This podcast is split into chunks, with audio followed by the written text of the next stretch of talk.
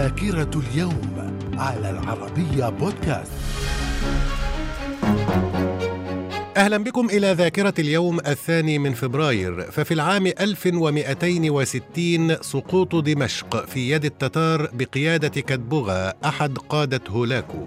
وفي العام 1848 الولايات المتحدة الأمريكية والمكسيك توقعان معاهدة جوادلوب هيلداغو التي أنهت الحرب المكسيكية الأمريكية. في العام 1878 اليونان تعلن الحرب على الدولة العثمانية تضامنا مع الإمبراطورية الروسية. من الذاكرة. ومن ذاكرة الثاني من فبراير في العام 1933 المستشار الألماني أدولف هتلر يقرر حل الرايخستاغ البرلمان بعد يومين من توليه السلطة. في العام 1957 الأمم المتحدة تصدر قرارا يدعو إسرائيل إلى الانسحاب من الأراضي المصرية التي كانت لا تزال تحتلها وعلى قرار بتوسيع اختصاص قوات الطوارئ التابعة للأمم المتحدة بحيث تصبح حاجزا بين إسرائيل ومصر.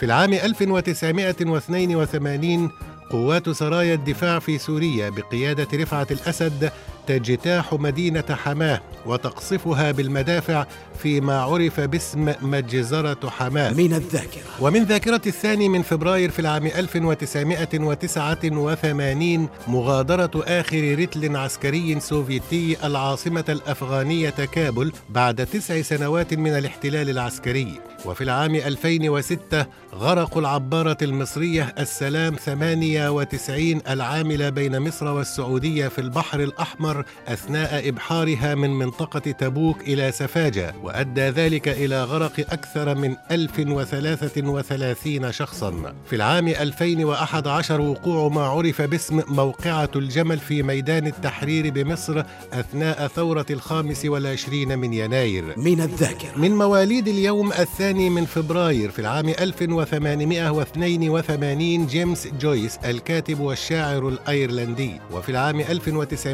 1926 ولدت سعاد محمد المغنية اللبنانية كما ولد فاليري جيسكار ديستان رئيس فرنسا. في العام 1946 ولد أسياس أفرقي رئيس إريتريا. في العام 1977 ولدت شاكيرا المغنية الكولومبية من أصل لبناني. من الذاكرة. ومن وفيات اليوم الثاني من فبراير في العام 1109 الخطيب التبريزي أحد أعلام اللغة والأدب في القرن الخامس الهجري وفي العام 1942 إبراهام شتيرن مؤسس منظمة شتيرن الصهيونية الإرهابية. في العام 1970 توفي برتراند راسل الفيلسوف والكاتب الإنجليزي الحاصل على جائزة نوبل في الأدب عام 1950 وفي العام 1989 توفي المطرب المصري عبد اللطيف التلباني. من الذاكرة. إلى اللقاء.